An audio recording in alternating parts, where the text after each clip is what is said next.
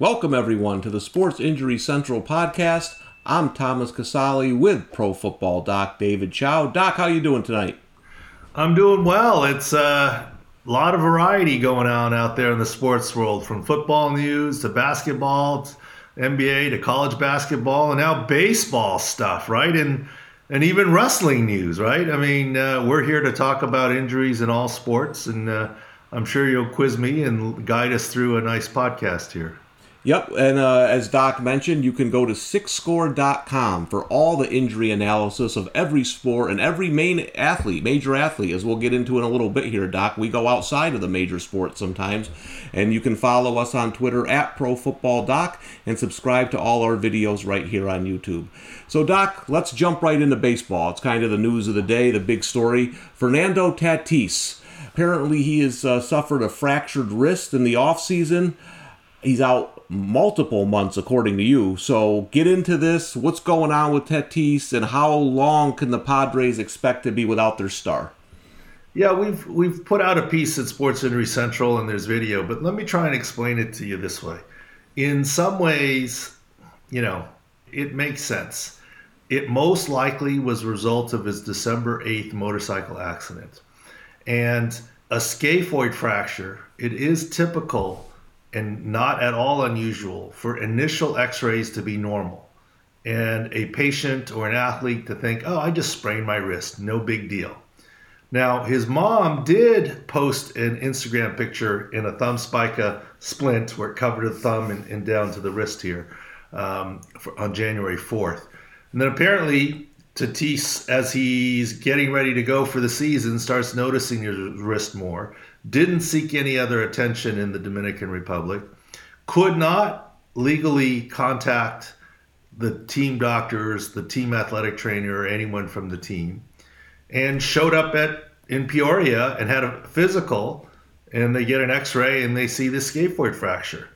The scaphoid bone is a bone that doesn't have a lot of blood supply, and therefore sometimes it's very hard to heal. So this sequence actually makes some sense that he was fooled into a wrist sprain, and here we go.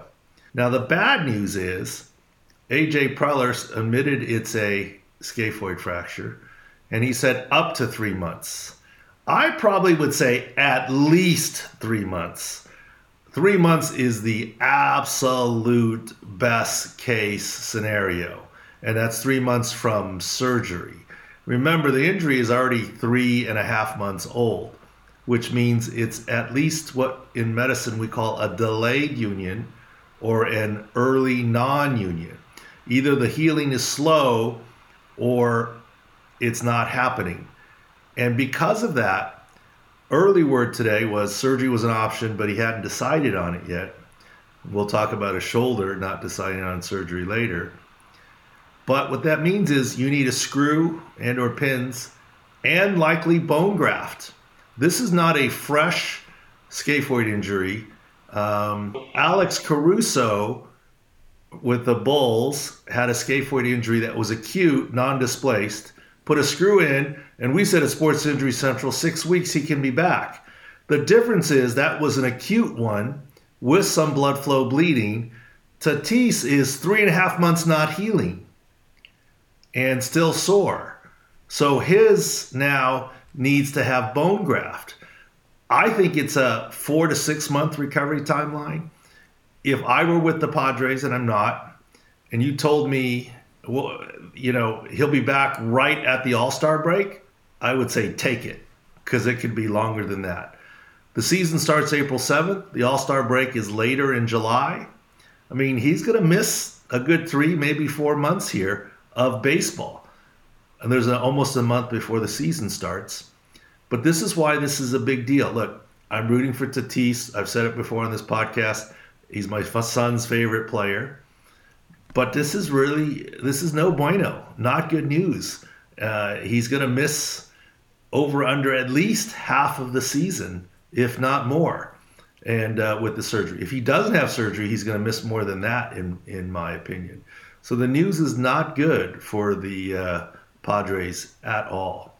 Yeah, no, it's not good at all, and uh, it's been uh, recently, Doc, almost, kind of like one thing after another with Tatis. Would you consider him injury prone at this point? Well, as you know, Thomas, I don't love the idea of injury prone, but this is what I tweeted and what I said. And this is not to denigrate Tatis at all, at all. If anything, it's a compliment in some ways. I don't believe at all that Tatis is injury prone because injury prone means someone that just can't help it, i.e., there's something structurally wrong, someone with who's inflexible, who keeps getting hamstring strains, preventable injuries. That to me, that's the definition of injury prone. I do not believe Tatis is injury prone. I do believe that he's prone to injury. Now, what what do I mean by that? He plays baseball in a very free, open, reckless makes it sound negative, but the guy's the matrix, right? He contorts his bodies in different ways and dives and runs into walls and has a wild swing and he plays free and loose and that makes him more prone to injury. Look, wide receivers that go across the middle more often are more prone to injury as ones as opposed to ones that get down. That doesn't make them injury prone; it makes them more prone to injury. In addition to the way he plays on the field, I think as an indestructible 23-year-old, his lifestyle contributes to it. It's just the way that he lives. When he was asked earlier today, what was the date of the motorcycle accident? he replied, quote, which one? I mean, he I think he's indestructible, or he thinks he is, right? And uh, maybe I, not to that extent, but I think we all thought we were a little indestructible when we were in our early 20s. And Tatis, this great athlete who can do everything and has had success at every level of his life, might feel that way. But the motorcycle doesn't feel that way. And finally, I think we think he's injury prone because he had five shoulder dislocations last year. But it's really the same injury. So it's really his choice not to have surgery and just rehab that gives him recurrent injury and makes him prone to injury. But I think that's different than injury prone. I mean, the fact that he had five shoulder dislocations and it was the same injury, he's injury prone because his labrum is torn, uh, or is prone to injury, I mean, because his labrum is torn. It's not like he had five different shoulder injuries it was the same thing. So I make a big distinction between injury prone and prone to injury. If someone said to me, Is Tatis prone to injury? Yes. The way he plays, the way he lives, and the fact that his shoulder is not fixed, he's prone to injury. Yes. But is he injury prone, as in there's something wrong with him where his body is weak and this, that, the other? I don't believe that. All right, well, it's a big blow for the for the Padres. You know, they weren't one of the favorites in the NL West to begin with. That's the Dodgers and the Giants. But you know what this could do is help give those teams uh, more some easier games when you have when you face the Padres. You know, without their stars. So we'll have to see how far back they are by the time he he returns. But according to Doc, it doesn't sound like we can expect that. And, and by soon. the way, I've gotten a lot of people ask me, well why doesn't he just have the surgery at this the shoulder surgery at the same time as the wrist, the scaphoid? Well, he could, but if he has shoulder shoulder surgery now, he's done for the season. That's a okay. six month recovery time. Yeah. That's why he wouldn't do it now. But you know, you, are the betting expert, and I, I don't not. But you know, uh, we said already on the Sports Injury Central site because he didn't get his shoulder fixed last year. He missed 25 games expect him to miss 25 to 30 games this year because of his yeah. shoulder. And that's, uh, you know, uh, hampers his MVP odds. Now his MVP odds should be astronomical. I mean, yeah, we, I, I, know nobody cared about baseball two months ago because football was going on, and uh, you know eh, that's just the way the uh, people's minds work. But we actually wrote something a while back, way before this, that said, you know, expect him to miss some time, and now he's going to miss even more time. So so whatever uh, RBI totals, run totals, whatever it is, I mean, you know, you can count on him missing at least half the season. Okay. Doc, let's move on to something that we don't normally cover, and that's the WWE. I know you worked in the WWE, so you have some insight on that, but it's just that it's more entertainment than sport. But there was a, a real big injury recently to their uh, massive star, Big E, who's beyond a wrestler. He's he's in all kinds of stuff now. I watch wrestling. I did as a kid. My kids watch it, so we we saw what happened. I mean, Very rarely does something happen in wrestling where three people jump out of their seats. I mean, that was a mistake of a monumental proportions. He fell right on top of his head. It looked bad. It was bad. Carted off on a stretcher. So, Doc, you looked at this. What is the short term and long term prognosis for Big E, in your opinion? Look, we'll talk about that and, and maybe we'll get into some WWE stories and other things of my time working with him. But the one injury I don't like more than even a concussion is an axial load injury, and especially if the head is flexed down. And the way Big E went down, the, the failed belly to belly suplex, overhead suplex, look, there's something that was off with the timing of what it was, and I'm not trying to blame Ridge or Big E or whatever, but obviously he's not supposed to land on the crown of his head. Big E, I think, is really, really, really, really lucky. Mm-hmm. The fact that he had two fractures in his neck makes him really lucky. And let me explain that. The chain usually breaks at one place, not two places. And what that happens, that one part of the bicycle chain or wherever it is breaks in two with a lot of force. Here, there's two parts that broke, C1 and C6. So maybe the C6 presumed compression fracture took away a little bit of the force on the C1.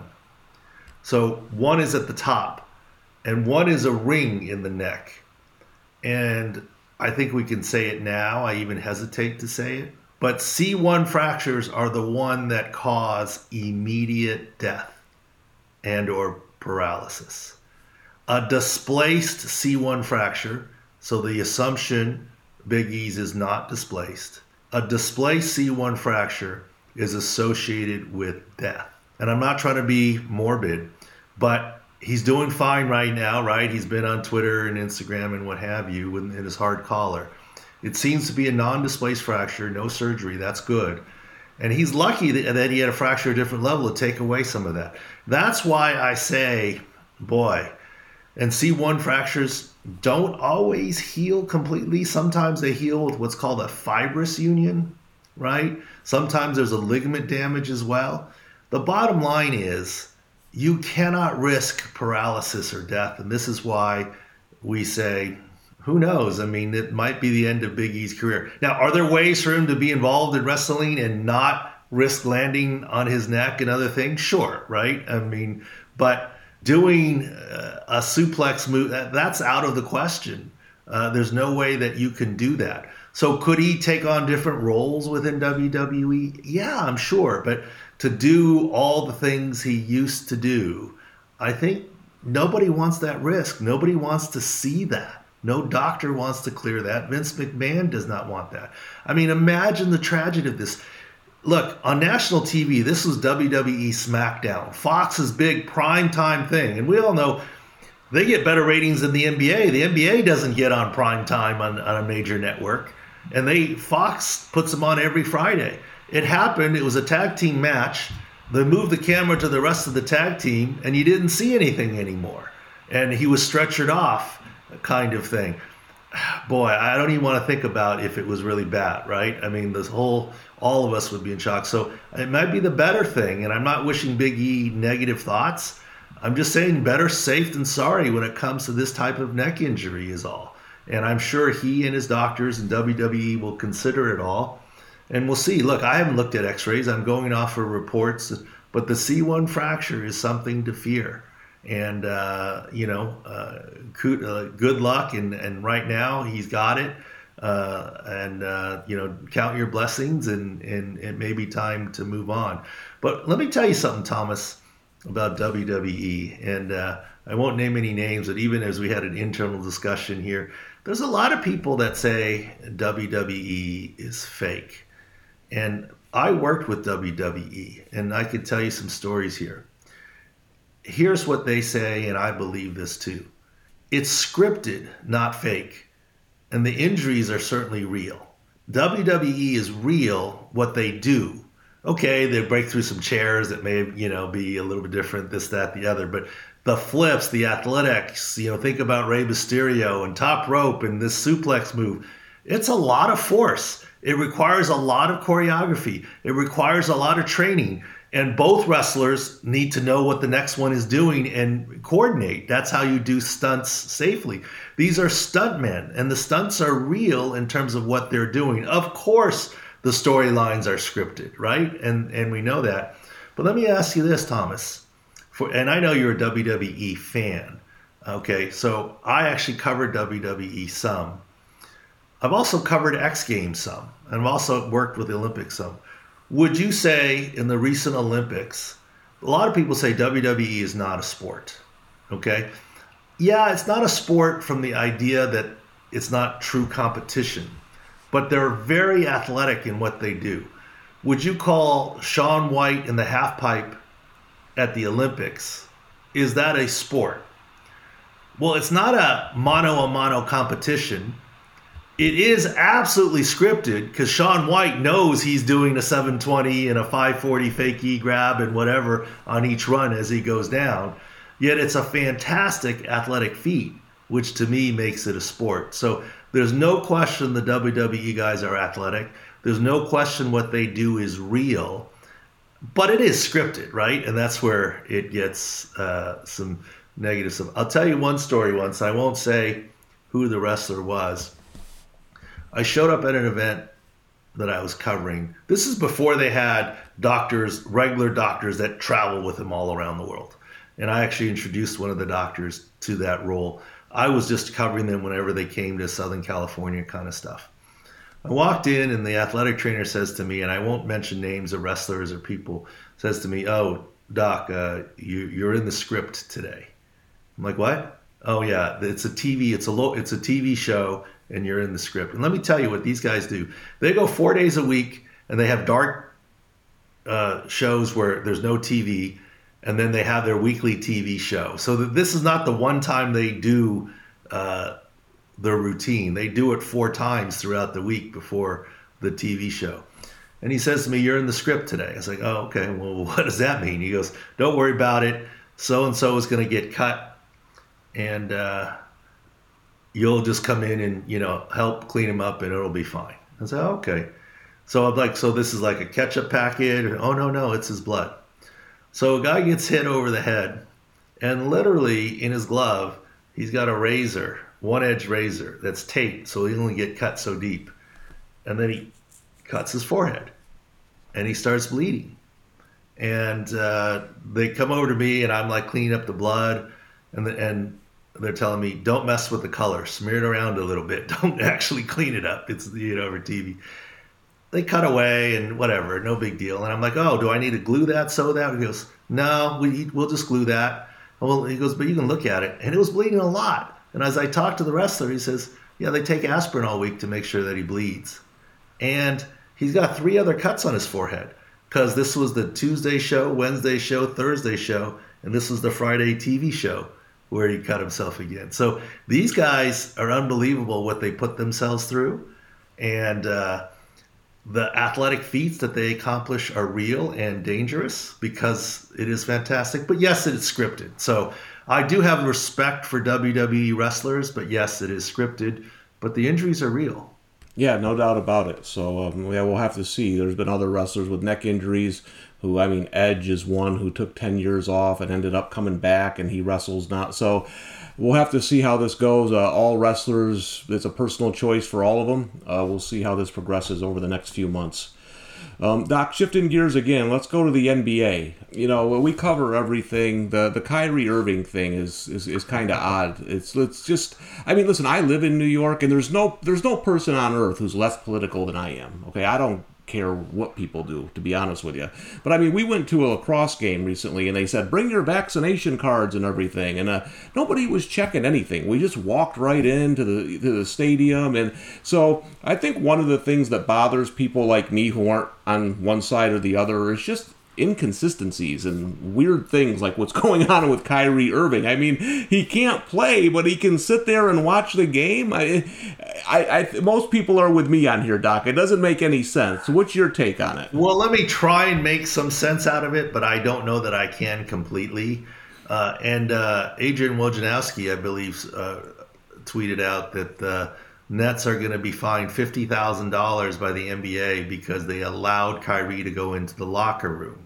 And apparently, the rule in New York is that you can't work and enter the workplace if you're not vaccinated, you know, if in certain businesses and whatever. And that's where uh, it is. You can go watch a basketball game, but if this is your workplace, you can't work. And that's why Kyrie is not allowed to. But here's what I would say first of all, in terms of disease transmission, the lowest risk is on the basketball court because you're running, moving, and you're not always next to someone. The highest risk is sitting next to someone throughout a whole game. And it might be the row in front of Kyrie if he's breathing on them for an entire game. That's the highest risk. Locker room, you know, depends on how long he was in there, the ventilation, and who he's next to, might be middling risk, right? And so they allow him the highest risk.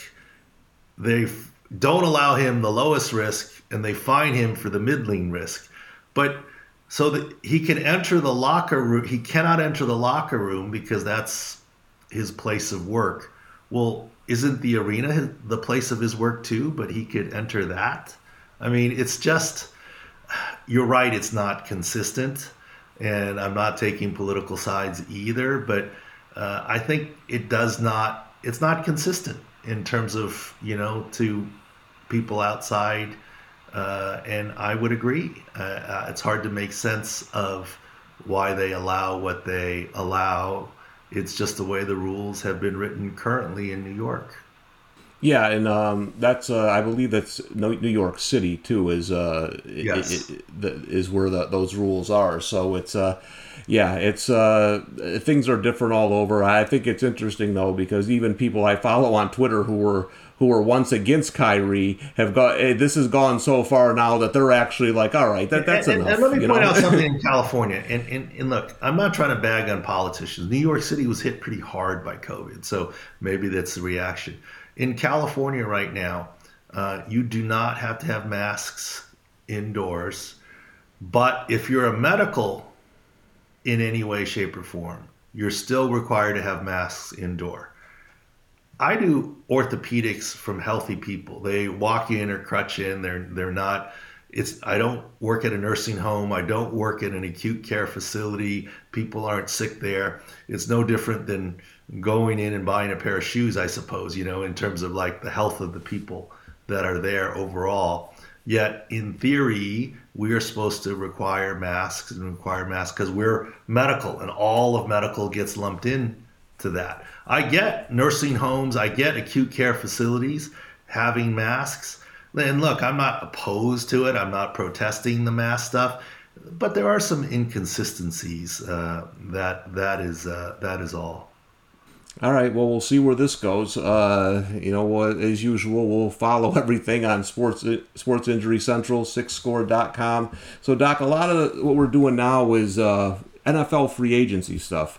The guys have done a tremendous job uh, breaking down the free agents, the injuries they've had, what to expect this season. So, a couple signings I want to get your thoughts on. Uh, one becomes even bigger now with the Cowboys. Uh, Michael Gallup, the receiver that they're bringing back, uh, lost Amari Cooper, so it's going to be CeeDee Lamb. Gallup's going to be the number two. What can we expect early season coming off the injury? How's he going to look? Look, uh, you know, the Cowboys are going to have to do something, I believe. I don't see Michael Gallup being ready at the start of the season. He just had his surgery in February. I mean, uh, look at Odell Beckham last year. He didn't make it for week one, and his surgery was in late October, right? I mean, I don't see Michael Gallup starting the season, and even if he does, he's no way, shape, or form ready to be 100%. Now, the Cowboys obviously have confidence in how he's doing to give him a five year, whatever million dollar deal that he got, a healthy deal. And there still is CeeDee Lamb, but there's no Amari Cooper, and they're going to have to get someone else to fill in for the early part of the season. Uh, all this shows is the Cowboys are still confident in Michael Gallup ultimately being healthy, but early season, I don't see how he will be healthy and productive but I'm sure the Cowboys have a plan for that. We just don't know what it is yet. Well, I'm sure they don't. Um, but uh, but there, there's something else happened, Doc, because you're saying he's not going to be ready for early in the season. Something a little bit under the radar happened today that I think we should touch on. The Cowboys lost Cedric Wilson to the Dolphins. Now he was their jack of all trade guys who you know if this guy's hurt he plays here. So he's not a you know he's not a number 1 or number 2 receiver, but he's a valuable depth guy that they used quite a bit. So not only did they lose Cooper, they lost their fourth receiver. So now they're down to CeeDee Lamb and uh, another receiver that you're telling me isn't going to be quite 100% in September. So this might offer some early betting value uh, with the Cowboys. I'm going to have to take a look at that. Yeah, I mean, I'm sure you'll analyze it. You know, what does it mean for CeeDee Lamb? What does it mean overall? But also, you know, at tight end, right? I mean, uh, uh, mm-hmm. they're they're short at tight end. Blake Jarwin, and we'll cover it when fully the news breaks. But I'm starting to get the feeling that Blake Jarwin's uh, uh hip issue is a lot deeper than has been let on, and uh, we'll. Yeah, I agree. I, I, agree. And uh, and you know that their their other tight end they got to make sure they sign or, or do something with. So th- there's some maneuvers for for Jerry to to take care of here, and uh, you know right now I think they they have a hole in their re- pass catching core uh, that they still need to to uh, plug some holes, especially Michael Gallup. Long term, I think will be fine, but first half of the season, no. Yeah, I mean it's interesting because that was just a position of strength, and now it looks like they might be entering the season as a, a little bit of an unknown, depending on what they do here in free agency in the draft. Uh, Doc, another player that is coming off an injury, uh, Quandre Diggs, the one of the few people that the Seahawks are actually keeping. So you know, I know you got some thoughts on his injury and how he's going to perform early on in the season. Yeah, you know, full disclosure, I'm a little bit jaded here. I did hear a little bit. Quandre Diggs' older brother is Quentin Jammer, a friend of mine. And uh, obviously, the Seahawks have good confidence in Diggs and his ankle fracture dislocation, right? You know, it's a similar injury to what Dak Prescott had, and Dak seemed fine with his ankle. Of course, there was the calf and there was you know, the the, the latissimus and, and some other issues this year. But this shows good confidence from the Seahawks that he's progressing very well from his injury and he's on pace to be ready to go for the start of the season. So that certainly was good to hear. And kudos and congrats to Quandre Diggs and the Seahawks. All right, Doc. So before we go, there's one last player I want to talk about because we have an article up on uh, SICScore.com right now Will uh, Tarik Cohen ever return to pre-injury form? Now, this is a running back who's a scat back. He, you know, he bases a lot of his stuff on quickness, on movement. What are your thoughts on that? Because uh, he he's one of those guys. He's not gonna, you know, he's not an every down back, but he's a, he can be a valuable contributor to an offense. What are your thoughts on Cohen moving forward? His speed, quickness, escapability is what got him in the NFL. It's not his power running or his size. And so, if he loses a quarter step that's not good. He's had a couple of scopes after the ACL, and I believe he was released now with an injury designation. So he's what almost 18 months from his ACL or whatever it is. I forget the math, and he's still released injured at this point in time. That's not a good sign for a undersized running back that relies on quickness, and so that's something to worry about. And then we've got other things to worry about. I'm not so. I know we heard some optimism from Raheem Mostert, but you know when you have an osteochondral injury and an osteochondral transplant surgery, uh, that starts to be a downhill spiral. I don't see how Raheem Mostert gets signed by anyone else other than the 49ers, re-signed by the 49ers because of the old maid theory, right? If someone else signs Mostert, they're going to own his knee in long-term injuries where the 49ers already own it, so they don't take the liability side. They can throw a little money at him and, and get a free look. So I don't see Mostert getting much uh, because of his uh, cartilage damage, articular cartilage damage. And another 49er, Jimmy G. I mean, look, initially the team said, no big deal, nothing to see here. It's just the capsule, and he's ready to throw ahead of J- July 1 he had his surgery now, and we've always been saying, even from during the playoffs, that we were worried about a rotator cuff injury. Not saying full thickness rotator cuff tear, and you know and we said not is not just his thumb. When he fell on his elbow and jammed his shoulder he had a significant rotator cuff injury and we backed it up with all sorts of stats in season. And now it comes out he's having the surgery. They haven't admitted to the rotator cuff yet but i believe there was involvement there and after the surgery the announcement comes oh he should be ready to throw before right at the start of training camp so now it's already been pushed back a month and let me tell you I don't see how Jimmy G can be traded for anything of real value until uh, the team physicians for the team that's trading for him get a solid look at his what his shoulder is or isn't. Now, do they need to wait all the way till they see him throw at the start of training camp? I'm not saying that, but he just had the surgery days ago. Uh, that's that's going to hold up Jimmy G's trade. I mean, this is his, this is the moneymaker. This is the throwing shoulder. Uh, I don't see how he can get traded right now unless there's some sort of you know uh, low value trade or some sort of very creative how many snaps he takes you know we, you get him a, a, for a fifth round pick if he doesn't play x and if he does it escalates you're going to have to be very creative on this one because of the shoulder yeah, well, that's going to be interesting because he's one of the big names where people are trying to figure out where he's going to go. And you know, the it's interesting because the Steelers just signed uh, Mitchell Trubisky, so maybe they were in on Jimmy G until the injury stuff and decided to go another route. So we'll have to see how that all works out at the end. And, and look, uh, Tom's back with Tampa right now, but maybe if they move Jimmy G, Tom can get his dream and play for his hometown team for the final season. Who knows? I mean, right? I mean, lots of things are unpredictable. Yeah, so it's going to be an interesting offseason. We'll have all the information leading up to the NFL draft, uh, player free agency, everything NFL, NBA, Major League Baseball, and as we showed you t- today, uh, WWE, it doesn't matter. If it's an injury, we're all over it. It's sicscore.com. Follow us on Twitter at ProFootballDoc and make sure to subscribe all, to all our videos here on YouTube. Doc, another great podcast. See you next week. Absolutely. And don't forget, we're going to be coming out with a bunch of March Madness stuff the next few days and the next couple of weeks as well. Hopefully, the injuries are minimal, but we'll have a bunch of it and we'll be there to cover that as well. Yep, and in game stuff too. Anything yes. happens in game during March Madness, we'll be all over it. All right, for Tom Casale, Dr. David Chao, that's it.